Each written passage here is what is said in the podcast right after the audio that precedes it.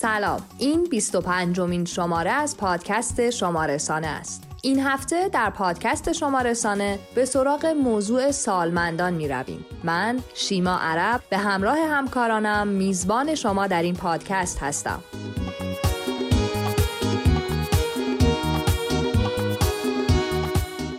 آرشیو به سراغ مصادیق احترام به سالمندان در کشورهای مختلف می رویم. خوب است بدانیم در کشور چین قوانینی نوشته شده است که به نفع سالمندان است. در این کشور وظیفه اصلی جوانها سر زدن به خانواده هایشان است و این به قدری برایشان اهمیت دارد که با وجود تمام مشغله هایی که دارند این کار را انجام می دهند. در جوالدوز از برخورد صحیح با سالمندان می گوییم. خالی کردن حافظه گوشی پدر مادرها از صد بار چک کردن بیدلیل اینستاگرام خودمون وقتگیرتر نیست. وقتی مامانمون میگه هر وقت رسیدیم زنگ بزنیم واقعا تا لحظه رسیدنمون چشم رو چشم نمی‌ذاره. در دانشمند از تأثیر فعالیت بدنی و ورزش بر سلامت سالمندان می‌گوییم. خب زوال عقل انواع مختلفی داره. از خفیف تا شدید و حتی بیماری های مثل آلزایمر ترسناک هستند. معمولا گفته میشه که برای پیشگیری از این اتفاق افراد مسن باید از نظر ذهنی فعال بمونن. مثلا به اونها حل کردن جدول یا مطالعه رو توصیه می‌کنن. اما یک راه دیگه و کمتر شناخته شده هم برای حفظ توانایی های شناختی در سن و سال پیری وجود داره. و اون چیزی نیست جز ورزش کردن. در روایت بیژه درباره سالمند آزاری با شما حرف می‌زنیم. در حالی که بیشتر ما درگیر سر و کله زدن با ویروس کرونا بودیم هشترکهایی در جهان در جلب توجه مردم به سالمند آزاری مدرن داغ شد. همه این هشتگ ها پیام های بهداشتی کشورهای دنیا رو نشونه گرفته بودند با یه مضمون ساده. وقتی که از آمار مرگ و میر بالای 65 ساله ها در بیماری های واگیردار حرف می‌زنین به سالمندان ما استرس وارد می‌کنین. مثل همیشه فیلم و کتاب و پادکست به شما معرفی می‌کنیم و تنز و خاطره میشنویم.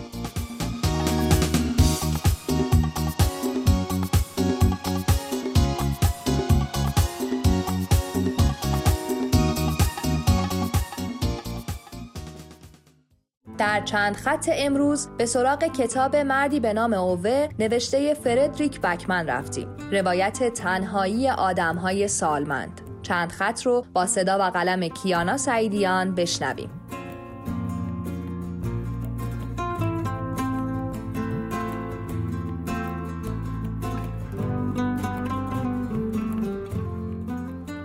مردی به نام اوه اثر فردریک بکمن نویسنده سوئدی داستان مردی 59 ساله است که با مرگ همسرش درهای دنیا را به روی خود بسته و از ارتباط با اطرافیان و همگام شدن با مدرنیته و تکنولوژی سرباز می‌زند. این کتاب تراژدی را با نگاهی تنزالود همراه کرده تا با دیدی انتقادی به روابط انسانی حاکم بر جهان مدرن بنگرد. دست مرگ اوه را از زندگی عاشقانه با همسرش جدا کرده و همزمان به علت سن زیاد کار خود را نیز از دست داده است. به طور خلاصه هیچ چیز سر جایش نیست و این برای اوه که به نظم مخصوص خود عادت دارد و معتقد است که همه چیز باید سر جای خودش باشد باعث اوقات تلخی است. اوه حس می کند به آخر خط رسیده است و در برابر تغییرات مقاومت می کند. حتی به دنبال بهانه است تا به زندگی خود پایان دهد و هرچه زودتر به همسرش بپیوندد اما هر بار شخصی یا اتفاقی مانع او می شود. ورود یک خانواده ایرانی به همسایگی این مرد عبوس زندگی او را با چالش هایی مواجه می کند. شخصیت های این خانواده می توانند برای مخاطب ایرانی جالب باشند. حتی شاید همسر ایرانی این نویسنده سوئدی الهام بخش کاراکتر دوم کتاب یعنی زنی خوشقلب و دوست داشتنی به نام پروانه باشد. پروانه به جای دختر نداشته اوه او را در موقعیت های آشتی با زندگی قرار می دهد ماجراهایی که از یک آغاز و آشنایی به ظاهر ناخوشایند شروع می شود نکته قوت این داستان پایان بندی درست و غیرقابل پیش بینی است. این رمان و داستان پردازی قوی و محکم به درستی به سرانجام می رسد این کتاب در سال 2012 در سوئد منتشر شد و در همان سال بیش از 600 هزار نسخه از آن به فروش رفت. مردی به نام اوه به سی زبان زنده دنیا ترجمه شده و رتبه اول پرفروشترین کتاب سوئد و نیویورک تایمز را از آن خود کرده است.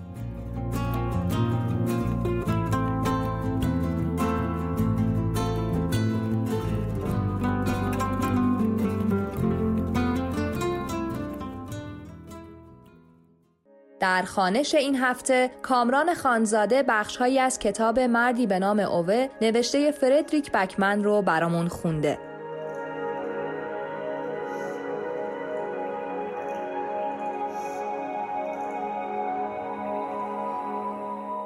اوه 59 سال دارد. اتومبیلش ساب است. با انگشت اشاره طوری به کسانی اشاره می کند که ازشان خوشش نمی آید که انگار آنها دزد هستند و انگشت اشاره اوه چرا قوه پلیس. جلوی پیشخانه مغازه ایستاده که صاحبان اتومبیل های ژاپنی می آیند تا کابل های سفید رنگ بخرند. اوه مدتی کمک فروشنده را نگاه می کند. سپس جعبه نه چندان بزرگ و سفید را جلوی صورتش تکان می دهد. می‌پرسد خب ببینم این یکی از همون اوپد هاست؟ فروشنده که جوان ریقویی است با تردید نگاهش می کند معلوم است دارد سعی می کند جلوی خودش را بگیرد تا جعبه را بلافاصله از دست اوه نقاپد.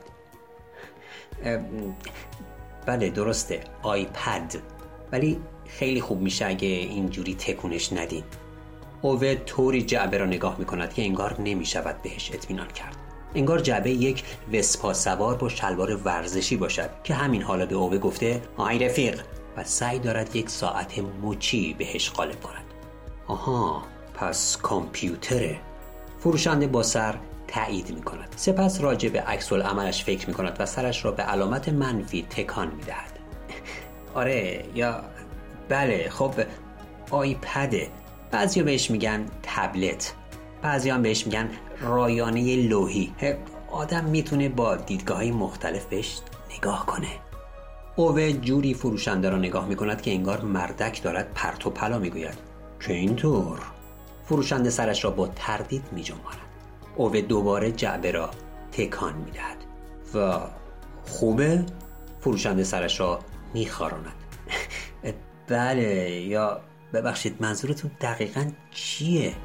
اوه آه می کشد و کاملا آهسته و کشدار حرف می زند طوری لغات را می کشد که انگار بحث فقط به این خاطر سخت است که فروشنده مشکل شنوایی دارد. خوب خوبه. کامپیوتر خوبیه. فروشنده چانه اش را می خاراند خب بله خیلی خوبه.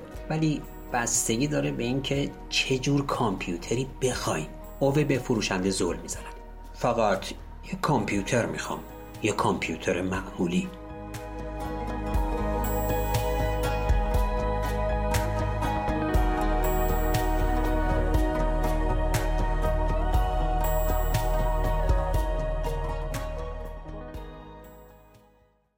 نقش تحرک در سلامت جسمی و ذهنی سالمندان موضوع دانشمند این شمار است. دانشمند رو با صدا و قلم علی رنجبران بشنویم.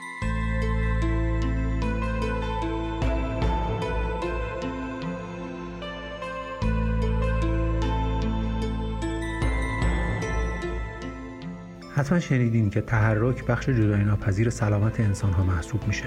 اما در واقع ماجرا فراتر از این حرف است. ما تکامل پیدا کردیم تا ورزش کنیم. تحقیقات بسیاری نشون دادن که ما فقط و فقط با تحرک بسیار می‌تونیم سلامت جسمی خودمون رو حفظ کنیم. مثلا خودتون رو مقایسه کنید با نزدیکترین خویشاوند تکاملیمون یعنی شامپانزه ها و گوریل ها اونها می‌تونن ساعت ها بی تحرک در جای بمونن و با دراز کردن دست از برگ و گیاهای اطرافشون تغذیه کنن و در این حال سلامتیشون رو حفظ کنن. در مقایسه با ما این موجودات نسبتا بی تحرک مشکلاتی از قبیل قند خون و کلسترول ندارن. اما تغذیه از چربی و پروتئین و قند باعث شده تا ما به مشکلاتی مثل قند خون و کلسترول دچار بشیم و البته همین تغذیه باعث شده ما مغز بزرگتری از این خویشاوندهای تنبلمون داشته باشیم. که خب بهایی داشته مثل قند خون، کلسترول و سایر پارامترهایی که در آزمایش های معمول خون سنجیده میشن و بالا بودن هر کدومشون نشانه ای از عدم سلامتی. چرا اینطوره؟ چون اجداد ما مجبور بودن برای به دست آوردن این منابع غذایی ساعتها و کیلومترها در روز بدون و راه برن و این خیلی فرق داره با نشستن روی مبل و لم دادن و خوردن یک بسته چیپس شور و پر روغن یا چند شیرینی خامه ای با چای. البته چند شیرینی شاید حتی ارفاق باشه در حق دوستداران این نوع شیرینی که دیده شده بعضا یک جعبه از این شیرینی رو هم یک جا ممکنه بخورن اما موضوع مخصوصا وقتی به سن و سال بالا می‌رسیم خیلی بیشتر و بیشتر خودش نشون میده و امروز تردیدی نیست که تحرک نقش انکارناپذیری در حفظ سلامت جسمی سالمندان داره.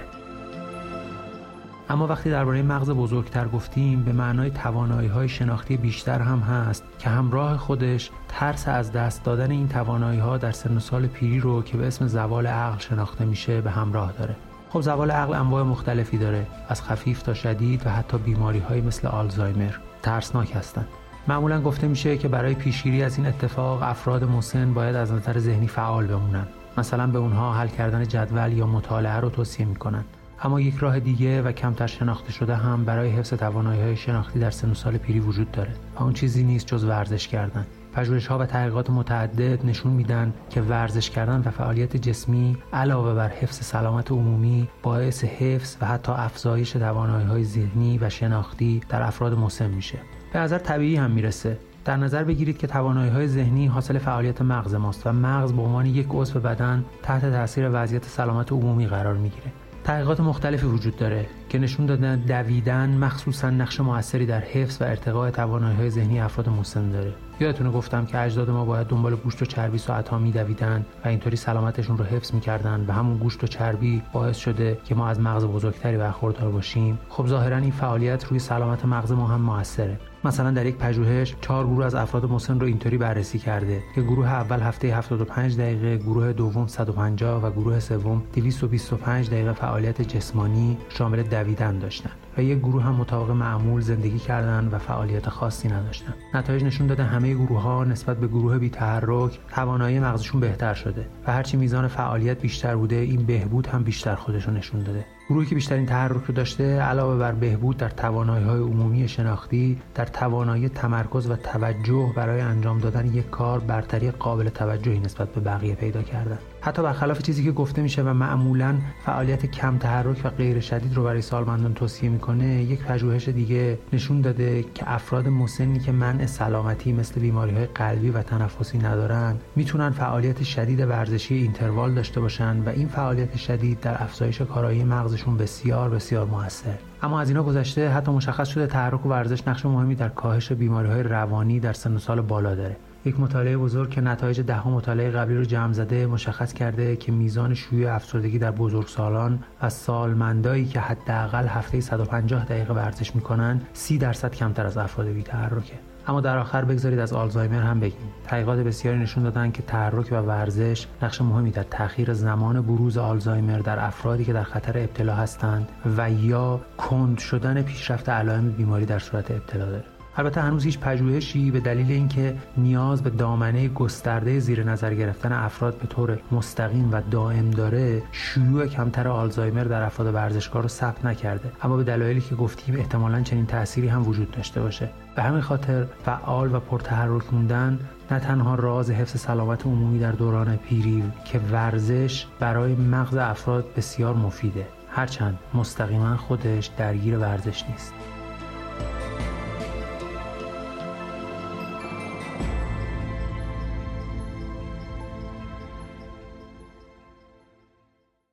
در جوالدوز قرار روش های معاشرت با سالمندان رو با هم دوره کنیم. جوالدوز رو با قلم مهدیسا سفری خواه و صدای محمد حسین رمزانی بشنویم.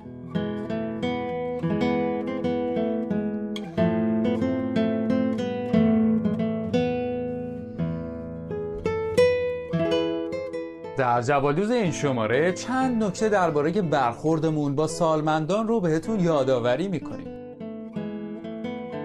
خالی کردن حافظه گوشی پدر مادرها از صد بار چک کردن بیدلیل اینستاگرام خودمون وقتگیرتر نیست.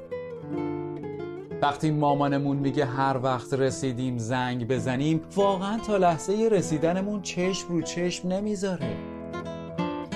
وقتی تو اتوبوس و مترو جامون رو به سالمندان نمیدیم از نظر بقیه به 20 واحد تربیتی فشرده احتیاج داریم. تفاوت فرهنگی خودمون با نسل قدیم رو قرار سالها بعد با شدت و جدیت بیشتری در قبال فرزندانمون تجربه کنیم. برای بعضی از سالمندان کار کردن با دستگاه هایی مثل گوشی اونقدر سخته که انگار به ما بگن همین الان بریم و بشینیم پشت فرمون یه سفینه فضایی. ژانر ساختن از رفتار پدر بزرگها و مادر بزرگها در فضای توییتر در خیلی از کشورها قفله و جرمه. وقتی به مهمونی خونه پدر بزرگها و مادر بزرگها میریم باید به نیت دیدن خودشون بریم نه خالی کردن حجم وای فایشون تماس های تلفنی آنلاین باعث نجات جون خیلی از سالمندان در دوران کرونا شده. تحقیر و منع دسترسی مالی سالمندان به پولهای خودشون نوعی سالمند آزاری محسوب میشه. اگر از تجربیات سالمندان استفاده کنیم خیلی از خطاهای عمومی زندگی رو انجام نمیدیم. انجام کارها به صورت آهسته در هیچ جای دنیا جرم نیست. پس اینقدر به سالمندانمون استرس ندیم. با دور همی های فامیلی این روزها سالمندانمون رو تو خطر جدی میندازیم.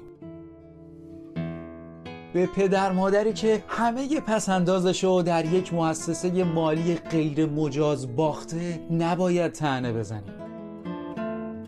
قرار نیست سالمندان با الگوهای ما زندگی کنن. انقدر براشون قوانین عجیب و غریب وضع نکنیم. مثلا اینکه نباید سر صبح تو آسانسور با همسایه ها حرف زد چون اعصاب ندارن.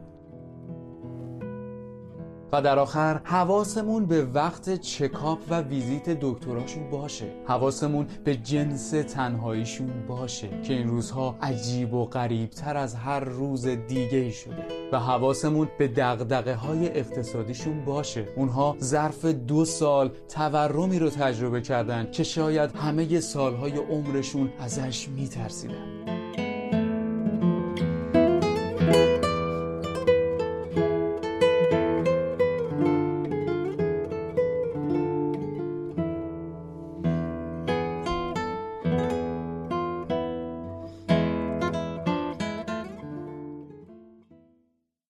در صفر تا صد این شماره بابک توکلی کارشناس فناوری این بار درباره فضای ابری در اپل برامون توضیح داده. بشنویم.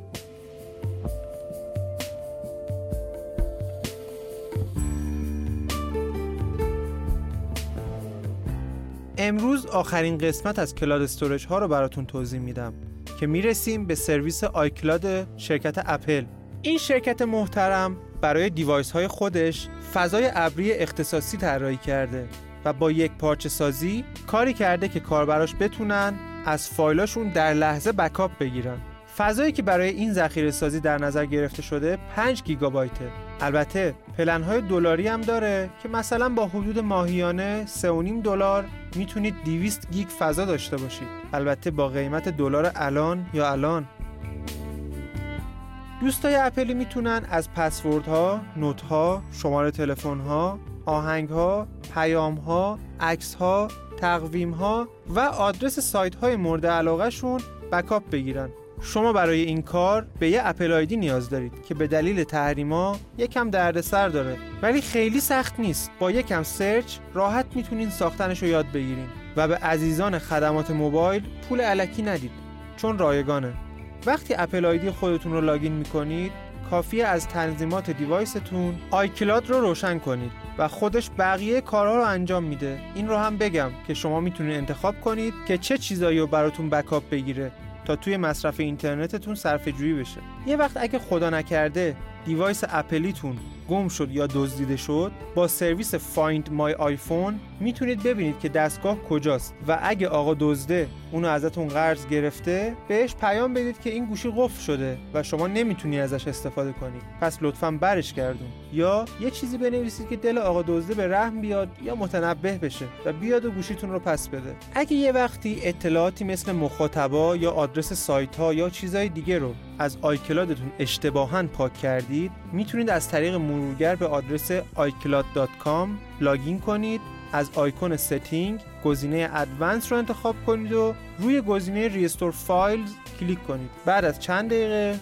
فایلاتون برمیگرده سر جاشون. فقط نکته ای که وجود داره اینه که فایل های پاک شده فقط تا سی روز نگهداری میشه. یعنی فقط شما سی روز فرصت دارید تا فایل های پاک شده رو برگردونید. و بعدش دیگه قابل بازگشت نیست. قابلیت دیگه اینه که شما می‌تونید عکس‌ها و فیلمایی که آپلود شدن رو با دیگران حتی اونایی که iCloud ندارند به اشتراک بذارید. عکس‌ها و ویدیوهایی که می‌خواید به اشتراک بذارید رو انتخاب کنید و روی آیکون share کلیک کنید. بعد گزینه iCloud Photo Sharing رو انتخاب کنید و روی گزینه new public album کلیک کنید. یه آلبوم ایجاد میشه و یه آدرس اینترنتی بهش اختصاص داده میشه که شما با کپی کردن و فرستادن اون آدرس برای دیگران می‌تونید بهشون این دسترسی رو بدید که اون عکس ها یا فیلم ها رو ببینن. در آخر همه این قابلیت های کاربردی رو شما می‌تونید یک جا با نصب نرم افزار iCloud روی سیستم عامل ویندوزیتون داشته باشید و فایل های آپلود شده رو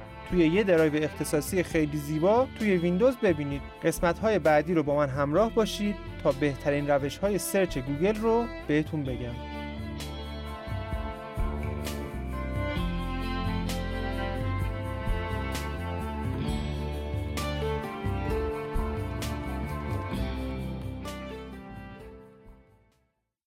چیز توی دنیا ترسناکتر از یک مدیر در آستانه بازنشستگی نیست. آیتم تنز بیگانه در خانه رو با اجرای مهدیسا سفری خواه و محمد حسین رمزانی بشنویم.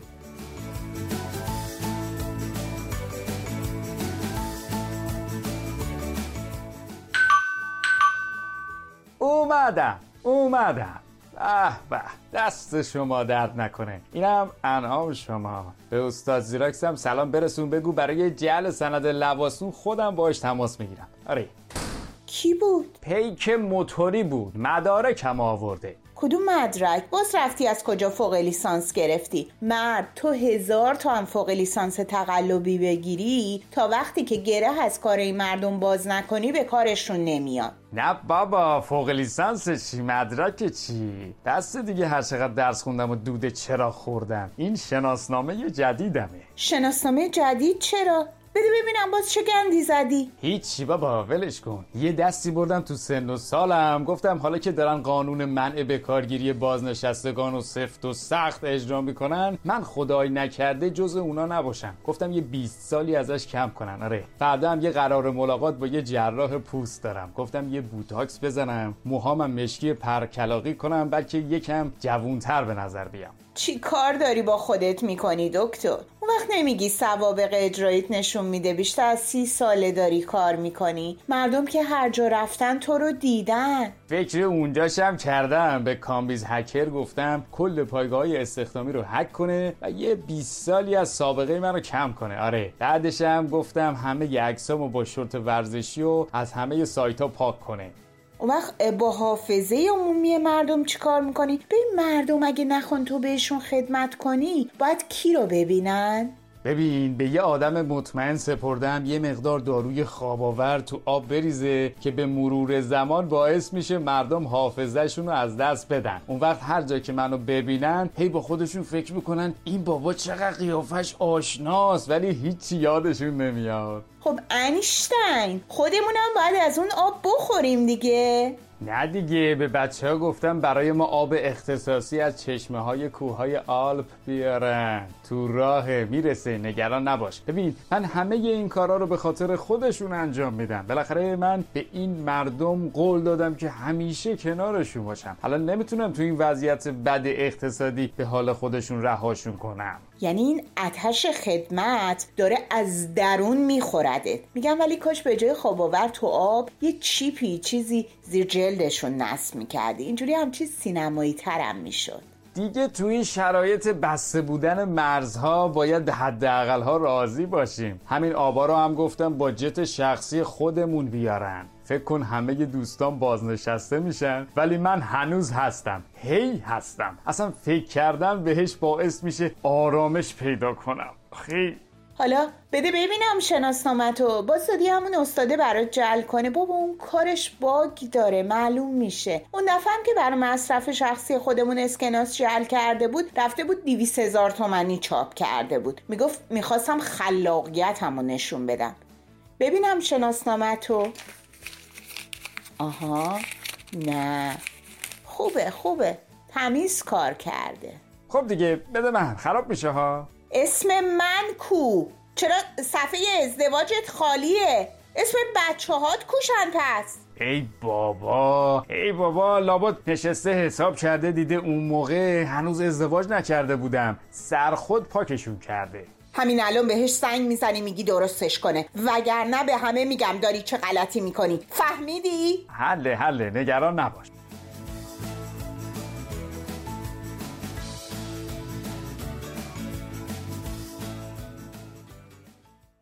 در میزگرد این شماره دکتر سهیل رحیمی متخصص روانشناسی تربیتی و استاد دانشگاه علوم پزشکی تهران درباره رفتار صحیح با سالمندان با مجید احمدی نیا صحبت کرده.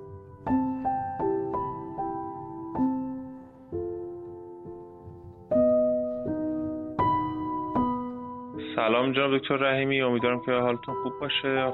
اگه موافقین درباره این صحبت بکنیم که در واقع وقتی شخصی به سن سالمندی می‌رسه و رفتارهای از خودش نشون میده که بقیه اعضای خانواده اون رو حالا وسواس بیش از اندازه می‌دونن استراب نگرانی بیش از حد می‌دونن چطور باید با اونها رفتار بکنن؟ معمولا رفتاری که ما می‌بینیم یا بی‌اعتنایی یا نوعی ترده که باز اونها رو دچار افسردگی می‌کنه. به نظر شما با سالمندی که رفتارهایی رو نشون میده که از حوصله ما جوانترها بعضی وقت خارجه چطور باید رفتار اول از هر چیزی تقارن این گفتگو رو با روز جهانی سالمند به فال نیک می‌گیرم. دیروز می‌دونید که روز جهانی سالمند بوده و روز گرامی داشت و تکریم سالمندان هست. ما اگر که یک تعریفی از سالمند و حال و روزش داشته باشیم شاید بشه پاسخ سوال شما رو واضح تر بدیم. سالمندی یک فرایندی از رشد انسان هستش که از کودکی شروع میشه و ظاهرا تا مرگ ادامه پیدا می‌کنه. پس یک برهه از رشد انسانه و خصوصیت های خاص خودش رو داره. خب خصوصیت های خودش این هستش که سیستم های ایمنی بدن ضعیف میشن ما دچار یک پیری میشیم پیری جسمانی میشیم و از لحاظ فکری و شناختی یه مقداری هیجانمند بیشتر رفتار می‌کنیم. هیجانمند مثل کودکان در عین حال به سمت خرد ورزی هم نزدیک میشیم. چون کوله باری از یک سری تجارب داریم. خب حالا تصور کنیم این دوتا رو می‌خوایم کنار هم قرار بدیم. مردی زنی 60 سال 70 سال 80 سال عمرش رو سپری کرده با کوله باری از تجارب و حالا با انواع کارکردهای ناقص جسمی هم روبرو شده. خب اینها ایجاد استراب می‌کنه ایجاد استرس می‌کنه. نخستین کاری که ما با یک سالمند وقتی روبرو هستیم باید انجام بدیم اینه که درکی از علل استراب خود اون سالمند پیدا بکنیم. بعضی از سالمندان ناامیدن. وقتی گذشته خودشون رو نگاه می‌کنن انگار دستاوردی رو توش حس نمی‌کنند. و این خیلی مهمه. یعنی بیمعنایی مهمترین دلیل استراب های یک سالمند می‌تونه باشه. نه در ایران در کل جهان همین هستش.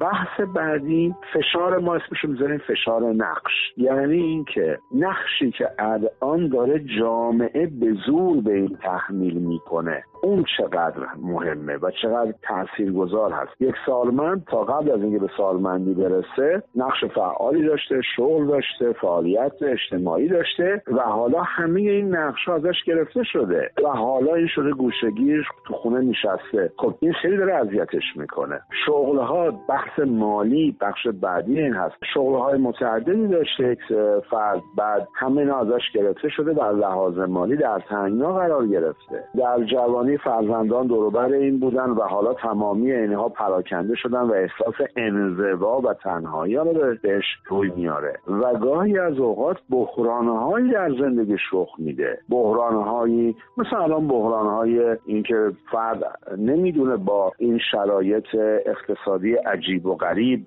چطور کنار بیاد یا ناگهان دچار یک بیماری میشه. بیماری های صعب العلاج میشه. پس به نظر من ما اولین کاری که باید بکنیم اینه که دلیل این استراب ها نگرانی ها استرس های یک سالمند رو کشف کنیم و بعد از اون شاید به ترین کاری که ما می‌تونیم با یک سالمند انجام بدیم ماهایی که فرزندان یک سالمند حساب میشیم رعایت اصول خود سازمان ملل هست.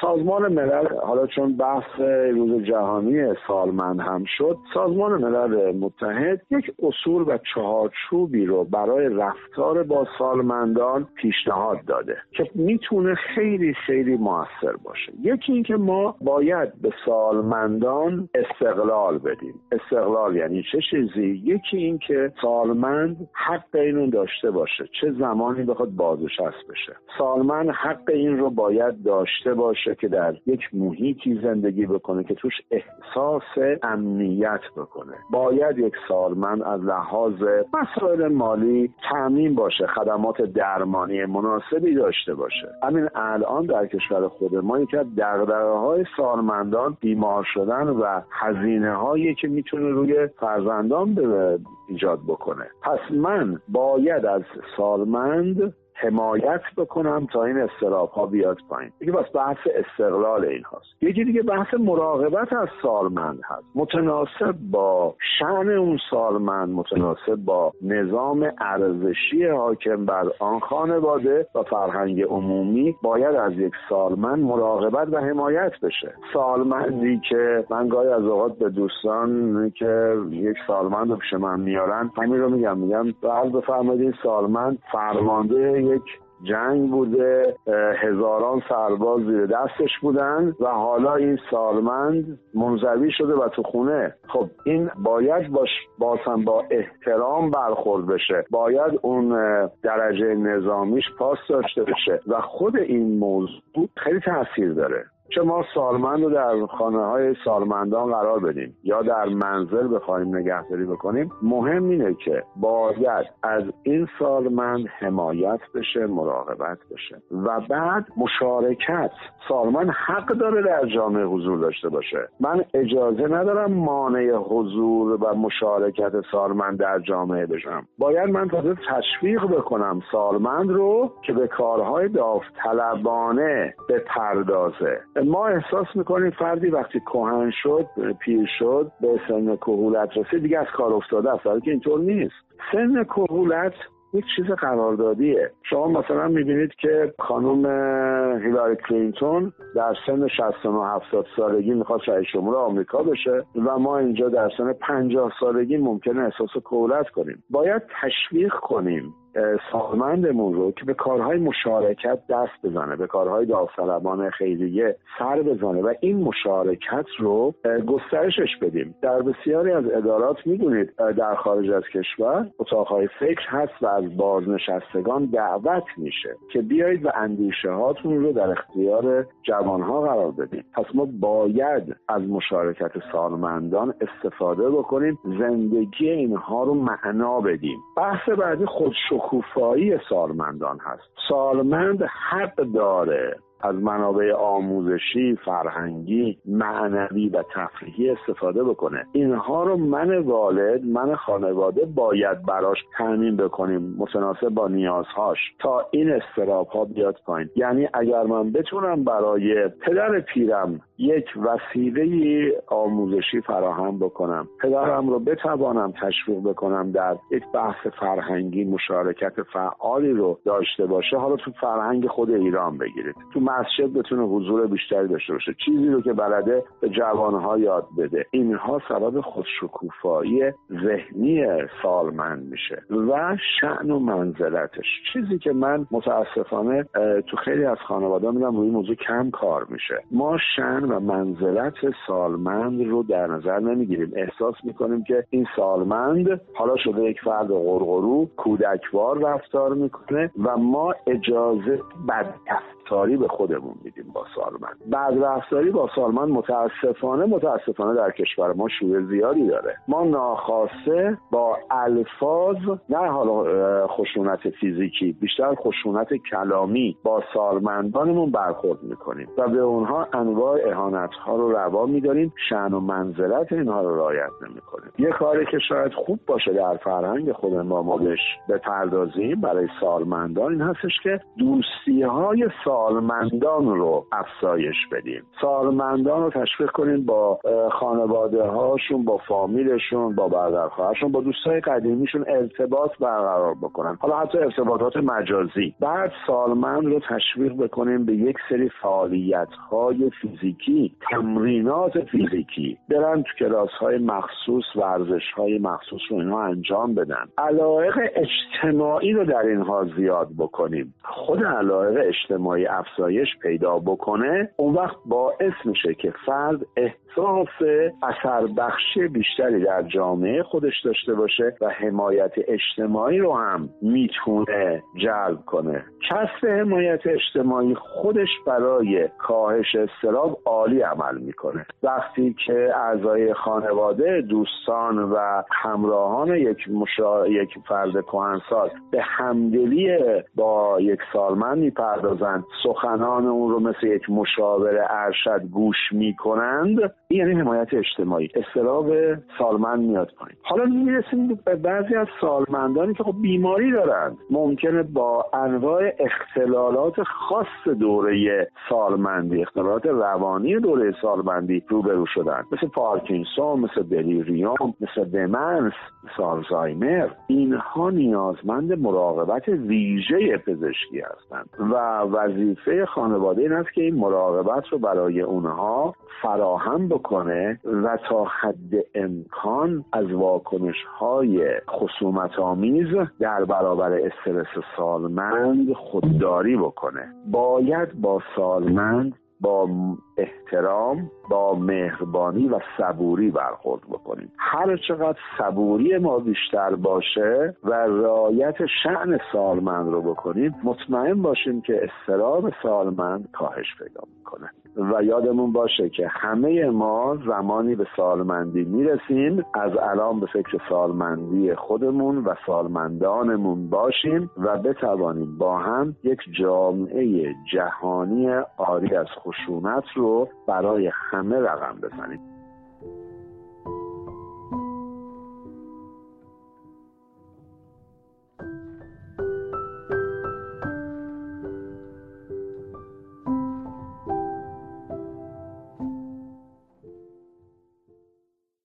احترام به سالمندان بخشی از هویت فرهنگی کشورهای دنیاست. در آرشیو به قلم ماعده کرامتی و با صدای فرید متین به سراغ این موضوع رفتیم.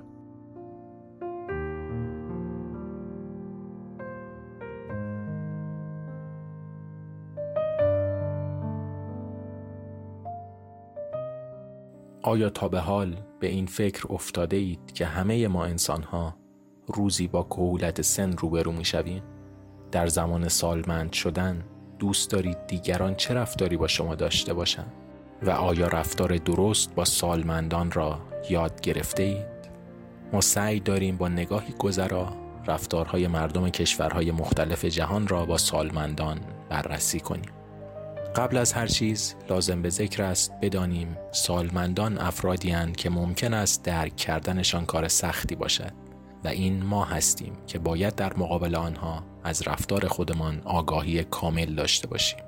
شاید همانطور که درک آنها برای ما دشوار است درک ما احساس و عواطفمان برای آنها نیز کمی سخت باشد از کشور خودمان شروع می کنیم در ایران از کودکی احترام به بزرگترها را به ما آموزش دادند بسیاری از ما در مترو یا اتوبوس جای خودمان را به سالمندان می دهیم همچنین ما احترام را رفتاری متقابل می دانیم یعنی معتقدیم هر رفتاری با دیگران داشته باشیم به خودمان برمیگردد. احترام به سالمندان و کمک به آنها را کار خیر و برکت زندگیمان را از دعاهای خیر آنها می‌دانیم.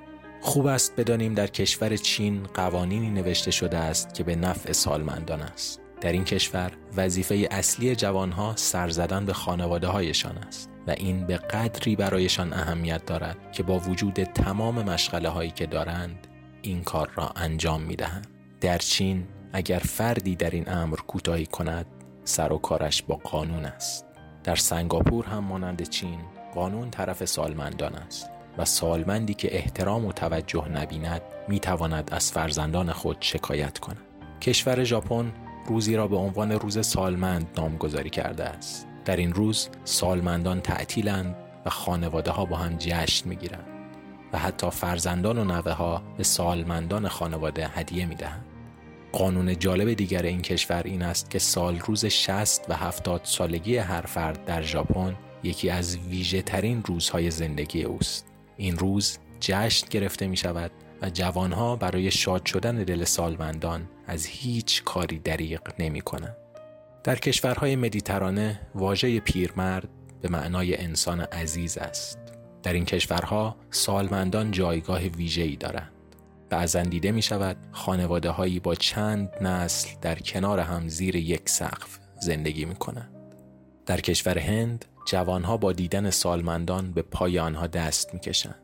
کاری که نماد احترام و عشق به سالمندان است.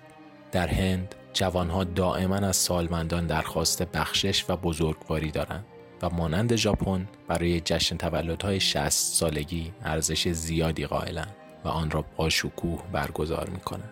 در ایتالیا یک دگرگونی جالب اتفاق افتاده و آن اینکه آنها فرد 60 ساله را سالمند نمی‌دانند و معتقدند نباید با آنها طوری رفتار شود که حس کنند پیر شدن بلکه باید در جامعه احساس مفید بودن داشته باشند در این کشور بیشتر افراد مسن حافظه های بسیار خوبی دارند اما بیشترین تقاضای سالمندان و بازنشستگان در این کشور تقاضای بیمه است. با بررسی هایی که انجام شده در سال 2020 سرویس های بیمه آنطور که باید در اختیار سالمندان قرار نگرفته است. در هر کشوری که سالمندانشان شرایط خوبی ندارند امید به زندگی بسیار کم است و امنیت زیادی هم موجود نیست. افغانستان یکی از کشورهای نامناسب برای زندگی سالمندان است. در این کشور تعداد محدودی سالمند احساس امنیت می کنند و دوست یا خیشاوندی دارند بعد از افغانستان به ترتیب کشورهای مالاوی، موزامبیک، فلسطین و پاکستان شرایطی مشابه با افغانستان را تجربه می کنند. در کنار اینها کشورهای کانادا، آلمان، سوئد، نروژ و سوئیس بهترین شرایط را برای زندگی سالمندان دارند. سالمندان در این کشورها مورد احترامند و جایگاه خوبی دارند. امید به زندگی در آنها نسبتا خوب است و در کنار حقوق بازنشستگی احساس امنیت زیادی دارند. از نظر شما آیا ما در قبال سالمندان مسئولیم؟ آیا رفتارهای درست با آنها را می‌دانیم؟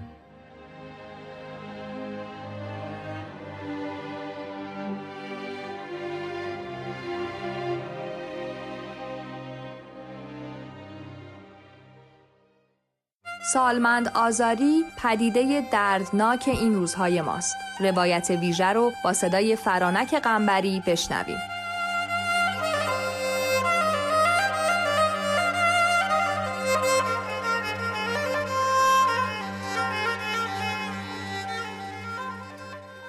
سالمند آزاری پدیده رایج این روز هاست. اونقدر در زیر پوست شهر رایجه که گاهی اون رو نمی‌بینیم. در حالی که بیشتر ما درگیر سر و کله زدن با ویروس کرونا بودیم هشترکهایی در جهان در جلب توجه مردم به سالمندآزاری مدرن داغ شد.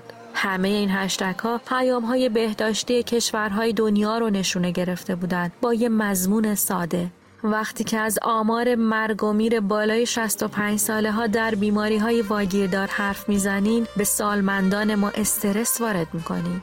رسیدن به این نگاه درباره سالمندان در بیشتر ما کار ساده نیست چه برسه به اینکه به خاطرش کمپین راه بندازیم. به گزارش سازمان بهداشت جهانی نزدیک به ده درصد جمعیت ایران رو سالمندان تشکیل میدن. اما در سال 2050 یک سوم جمعیت ایران سالمند خواهند بود. بر اساس تحقیقی که در سال 1389 انجام شد 87 درصد سالمندان حداقل یک بار آزار دیدند بیش از 84 درصد سوء رفتار عاطفی بیش از 40 درصد سوء رفتار مالی و بیش از 35 درصد سوء رفتار جسمی ترد شدگی و از بین رفتن احترام و عدم رسیدگی توسط فرزندان بزرگترین دغدغه سالمندان دنیاست. فرقی نمی‌کنه در کجا زندگی کنیم. پدران و مادرانمون روی ما برای همیشه حساب باز کرده بودن و انگار حالا زندگی ماشینی ما حساب و کتاباشون رو به هم زده. سالمندازاری یکی از خشونت های پنهان در خانواده هاست و باید روی نمایش اون به همه مردم به اندازه کودک آزاری و خشونت های خانگی فرهنگسازی انجام داد. خبر عجیب و ترسناک این روزها اینه که شیوع بیماری های مزمن مخصوصا بیماری های روانی و آلزایمر محدود بودن مراکز نگهداری سالمندانی که به این بیماری ها مبتلا هستند و هزینه سنگین نگهداری از اونها باعث میشه. بعضی از فرزندان که توانایی پرداخت این هزینه ها رو ندارن پدر و مادر پیرشون رو در خیابون رها کنند.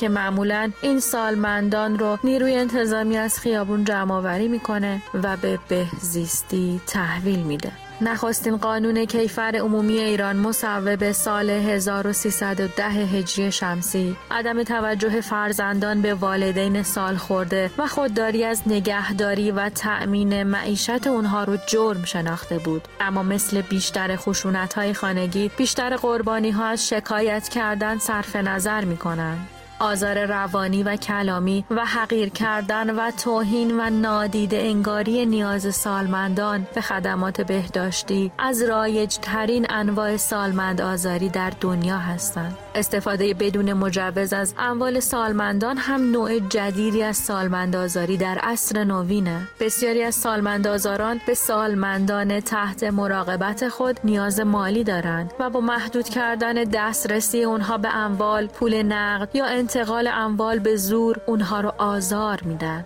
خبر بعد این که بیشتر موارد سالمندازاری در خونه و از طرف نزدیکانه. سالمندانی که با خیشان خود زندگی می‌کنن. سالمندانی که با خیشان خود زندگی می‌کنن بیشتر از اونایی که تنها زندگی می‌کنن قربانی آزار میشن.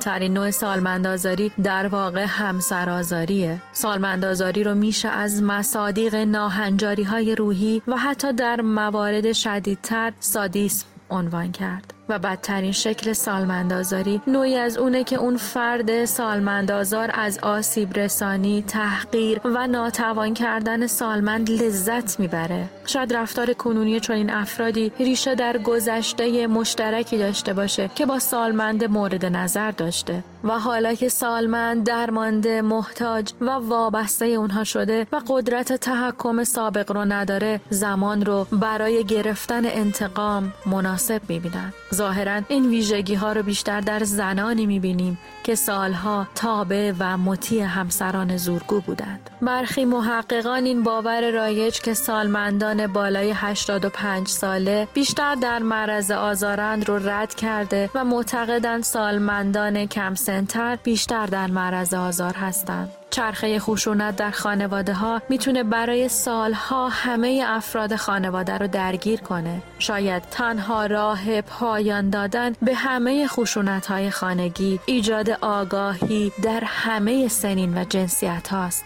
این آگاهی ها باعث میشه که هیچ حاشیه امنی برای کودک آزارها، همسر آزارها و سالمند آزارها باقی نمونه. کاش می‌شد اونقدر دنیا رو به عقب برگردوند که حافظه تاریخی آدم ها رو از نو نوشت. و راهی برای پایان همه تلخی ها و آزارها در دنیا پیدا کرد. این روزها انگار قبه نگهداری پدر و مادرامون در خونه های سالمندان حسابی ریخته. انگار با جمله این هم برای ما بهتر هم خودش قرار یه عمر روی وجدانمون سرپوش بذاریم. حواسمون به سالهایی که قرار پشت پنجره منتظر برگشتنمون باشن نیست. مثل همه سالهایی که از پنجره مدرسه منتظر بودیم تا پدر و مادرمون تنها فقط یک ساعت زودتر دنبالمون بیان و ما رو به خونه ببرن و لذت اون یک ساعت زودتر کنارشون موندن هیچ وقت از ذهنمون پاک نمی‌شد.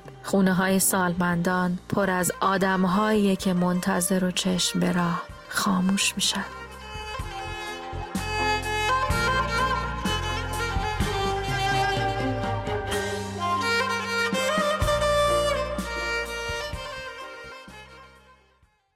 پادکست آرامش زمانی برای پیدا کردن آرامش به بهونه روزهای قرنطینگیه. در پادکست باز این شماره کیانا سعیدیان پادکست آرامش رو بهمون به معرفی کرده.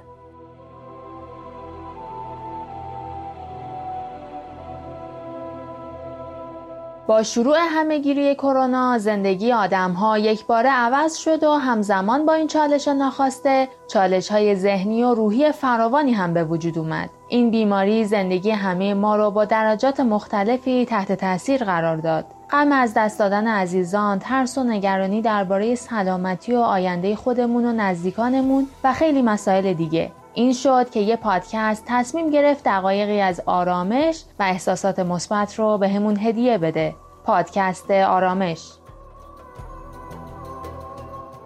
پادکست آرامش در اولین روزهای سال 99 تصمیم گرفت که کار خودش رو شروع کنه. تا از این بحران نه تنها با حداقل به روحی عبور کنیم بلکه حتی مهارت‌هایی رو یاد بگیریم که باعث رشدمون میشه.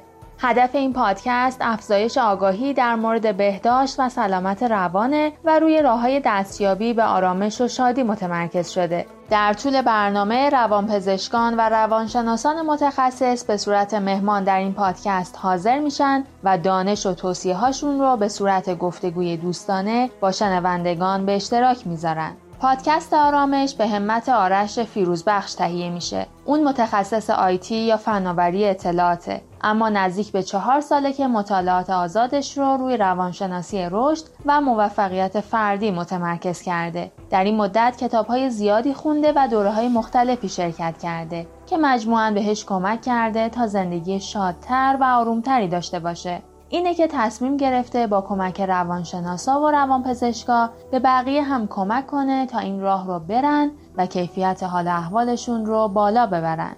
پادکست آرامش در قسمت هایی به سراغ مادر بزرگا و پدر بزرگا رفته که ممکنه رفته رفته ساکت و گوشگیر بشن و فکر کنن که حالا که سنشون بالا رفته یا بازنشسته شدن زندگی دیگه چیز جدیدی براشون توی چنته نداره شما هم می‌تونید سوالات خودتون رو در مورد مسائل بهداشت روان از پادکست آرامش بپرسید تا با متخصصین مطرح کنه. علاوه بر این با سر زدن به سایت این پادکست می‌تونید از مدیتیشن های منتشر شده استفاده کنید تا با کمک صدای راهنما تجربه مراقبه عالی رو هم داشته باشید. با پادکست آرامش هر دو هفته چهارشنبه ها ساعت 21 یک قدم به آرامش نزدیکتر بشید.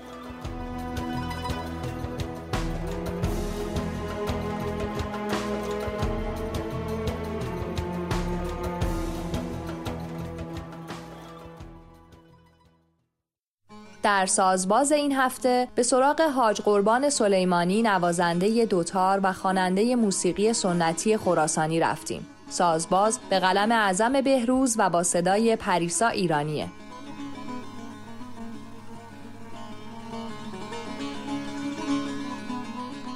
روز سوم آوریل ساعت هشت شب سالن بزرگ شهر پاریس مملو از جمعیت شده بود. جوری که ادهی ایستاده اجرا رو تماشا می‌کردن و ادهی انبوه که مشتاق تماشا بودند پشت در بزرگ تئاتر شهر مونده بودند. زنگ دوتارش اصالت بارز و توان بالای نوازندگی و قدرت عالیش در ارائه آوازهایی به زبان ترکی، فارسی و کردی. علاقه مندان موسیقی رو چنان به وجد آورده بود که با ابراز احساسات ممتد او رو وادار ساختند که برنامه خودش رو تکرار کنه. برنامه‌ای که قرار بود 20 دقیقه باشه نزدیک به دو ساعت ادامه داشت.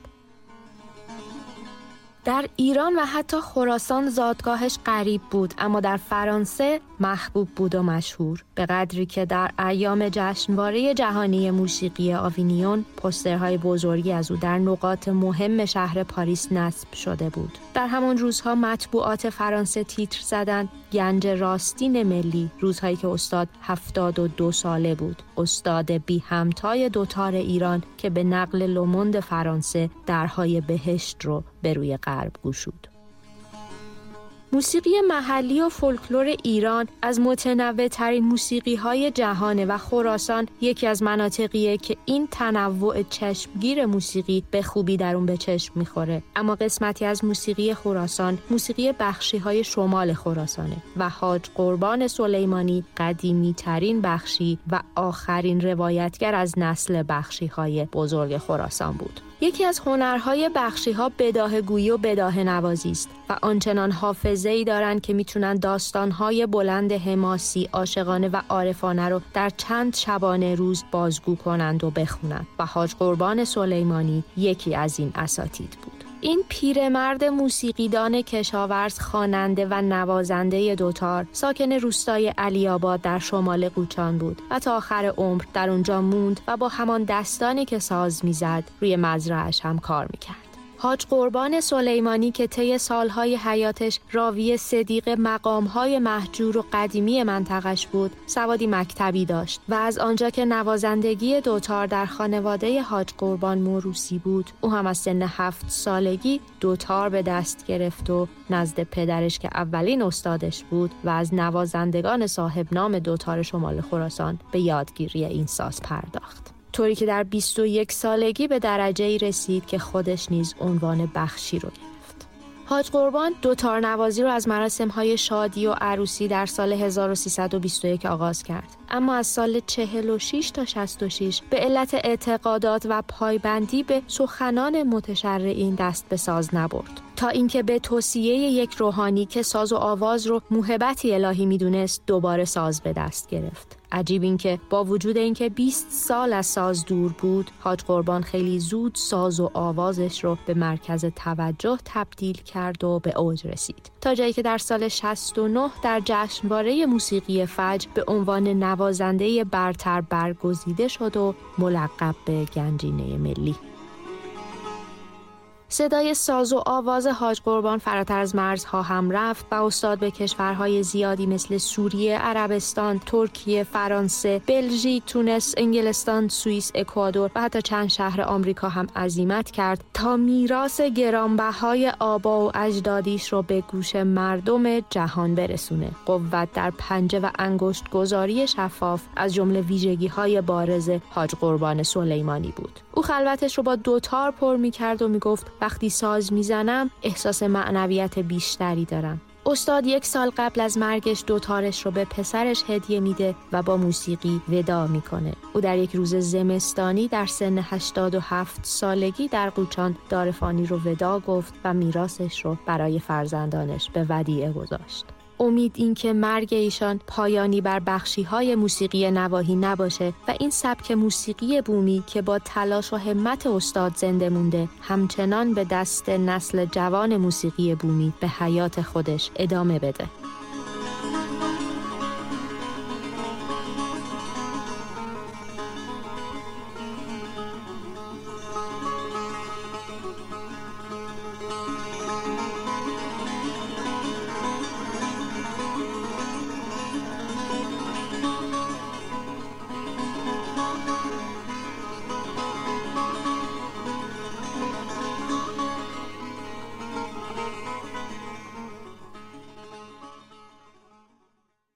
در نیو فولدر این شماره فرید متین به سراغ فیلم دارم به تمام کردن اوضاع فکر می کنم ساخته چارلی کافمن رفته. فرید متین به همون درباره این فیلم و جذابیت های آخرین ساخته کافمن میگه.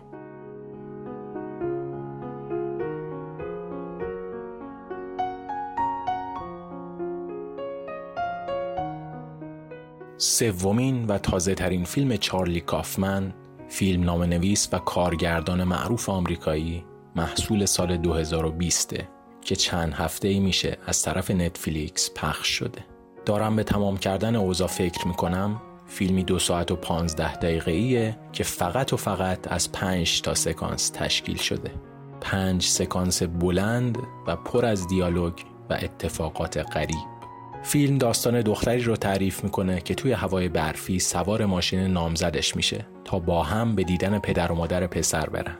سفری که همراه میشه با دیالوگ های این دو نفر و اطلاعاتی که رفته رفته به مخاطب داده میشه. اما کم کم و با وارد شدن این دو نفر به خونه پدر و مادر تازه بازی های فیلم شروع میشه. توی این سکانس اطلاعاتی به مخاطب داده میشه که با اطلاعات سکانس قبل مقایرت دارن. در میزانسن همه چیز دائم در حال تغییره.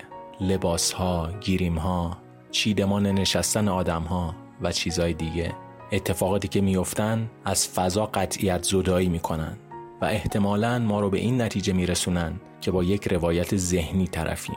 روایتی که فکر مخاطب رو حسابی درگیر می‌کنه و مهمترین سوالی هم که این وسط پیش میاد اینه که راوی این روایت چه کسیه.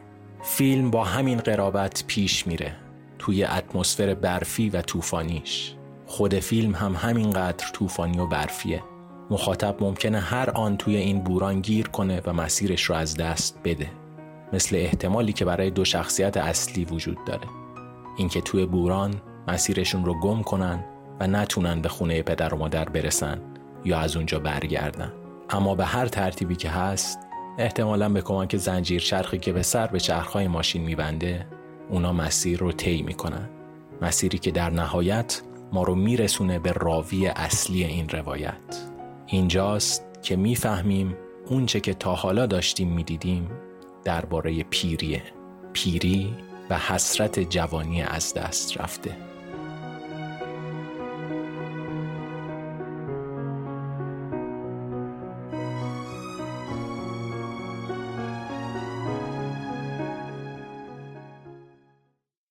افزایش تعداد سالمندای مجهول الهویه که به دلایل مختلف هیچ اطلاعاتی از هویت خود ندارن و تو گوشه کنار شهر رها شدن پدیده اجتماعی سالمند سرراهی رو به وجود آورده. ترکیب عجیبیه برای اونایی که تو پاسخ به خوبیامون دعا می‌کردن که پیر بشیم. بعدم همه عمر کورتیزول ترشح می‌کردن و استرس داشتن که زندگی چقدر برامون سخت خواهد شد. ما مردم تماشاگری شدیم. مدت هاست که انگار حقیقی بودن و رها کردیم و با نسخه بتای مجازیمون روی این کره زندگی می‌کنیم. این تماشا برامون انقدر شیرینه که بهای سنگینی دادیم. خودمون، سابقمون و هر چیزی که ما رو به این دنیا وصل می‌کرد و رها کردیم. با دو دوتاهای معمولی نمیشه حجم این همه وانهادگی رو محاسبه کرد. آلزایمر رو بهونه می‌کنیم تا خودمون رو فراموش کنیم. ما قوانین تازه‌ای رو روی زمین وضع کردیم. به نظر می‌رسه در حال انقراضیم و نسخه پشتیبان این وضعیت رو اجرا می‌کنیم. یه گوشه از قلبمون رو برای همیشه از دست دادیم. مدت هاست که انسان بودن از برنامه ذهنی خیلی پاک شده. سالمندای سر راهی یکی از همین زنگ خطر است. وقتی پای غریبه ها به زندگیمون باز بشه خودیا رو ناامید می‌کنیم. پای همه پستای مجازی عاشقانه های پدرانه و مادرانه لایک می‌کنیم. ولی تو دنیای خودمون نقشه جا گذاشتن اونا رو توی شلوغترین چهارراه زندگی تو سر داریم. تو دنیای عجیبی زندگی می‌کنیم. دنیایی که کیک طلاق و سالمند سر راهی و کودک آزاری رو عادی می‌کنه جای خوبی برای زندگی نیست. به جغرافیا و اینا هم نیست. انگار روی سیستم عامل خیلی ها این روزا برنامه انسانیت خطا میده یا حداقل ویروسی شده کاش زودتر خودمون رو به یه آنتی ویروس قوی برسونیم قبل از اینکه به طور کامل شاتداون و خاموش بشیم ما رو در تلگرام، اینستاگرام و همه اپلیکیشن های پادکست دنبال کنین و به همون از گلایه هایی بگین که این روزا بیشتر از زبون سالمندای دورو براتون میشنویم.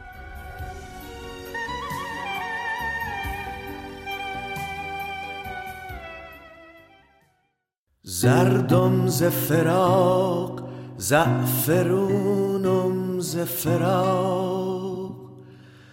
همچون گل سرخ غرق خونم ز فراق. همچون گل صد برگ دو صد پار دلم.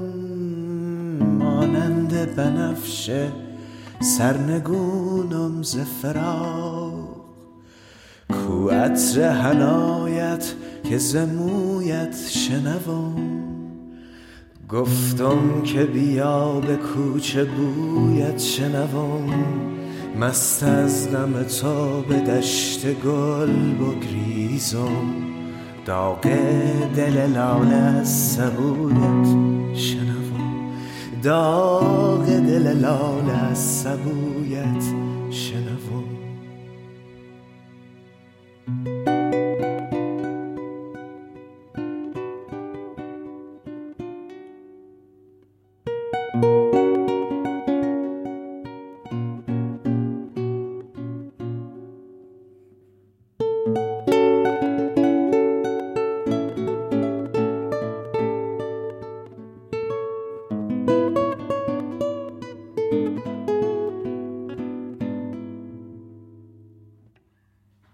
شیشه شدم تو بر دلم سنگ شدی.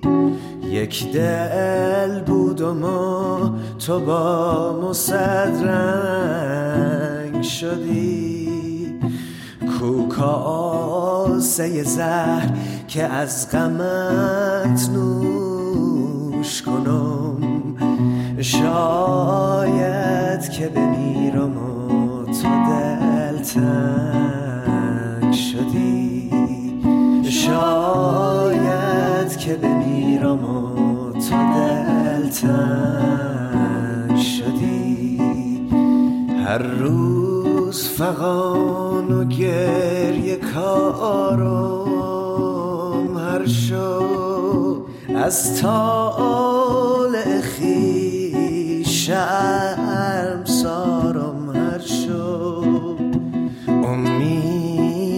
کنار ما دفن کنید. محتاب تا ببر بر مزار و مرشو محتاب تا ببر